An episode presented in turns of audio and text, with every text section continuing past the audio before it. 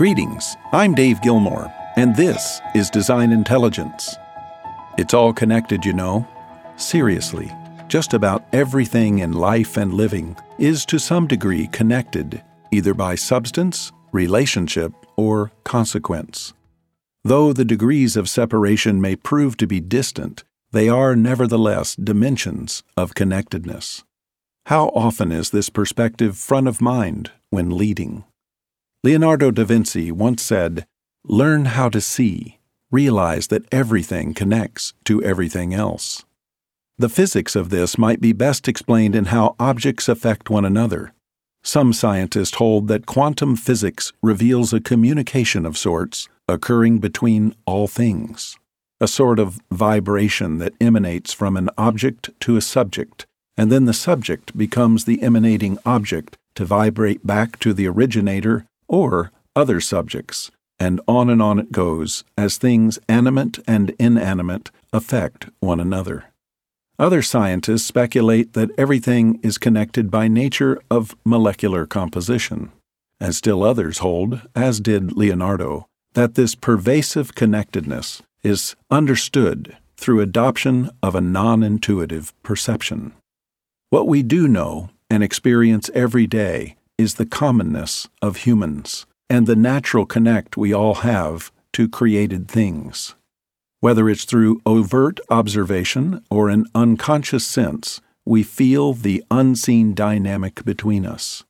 We perceive threats and anticipate joys without visible or audible evidence. It's a knowing that the consciously perceptive are readily aware of in the act of living. When we acknowledge this connectedness, this relational dynamic between us and the natural order, we are on our way to an expanded life. It's what one of my deep Southern friends calls living large. The tent pegs that hold limiting factors over who we are, what we do, and how we think are pulled out and placed in far and wide locations. The limitations once deemed natural are now suddenly odd, and awkward. The tent expands to dimensions never thought possible, and we understand that our purpose for being and our reason for now and later is cast into a new light. Sounding a bit esoteric for you? No, I haven't fallen and bumped my head, nor have I converted to some New Age philosophy du jour. I'm talking about expanding our perceptions, our curiosities, and our pursuit for authentic meaning. This is best done in the context of relationship that is heads up aware. As a leader, I wonder how you start and end your days. Are you giving yourself permission to expand your perceptions? Are you talking yourself out of opportunity because it's awkward and uncomfortable?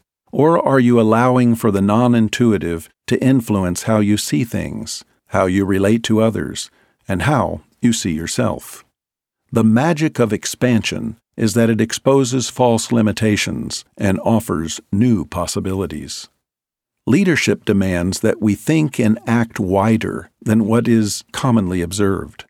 Effective leadership requires we be operating from a center of opened perception, consciously aware, seeking connectedness on multiple dimensions. By so doing, we emulate the open, aware, conscious ethos we desire to see in all those we lead. Imagine an entire organization operating in this way. What could be accomplished? What breakthroughs might be possible? What revolutionary outcomes might result?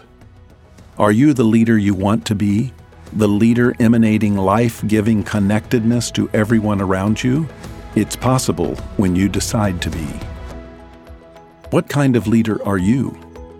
Until next time, I'm Dave Gilmore, and this is Design Intelligence.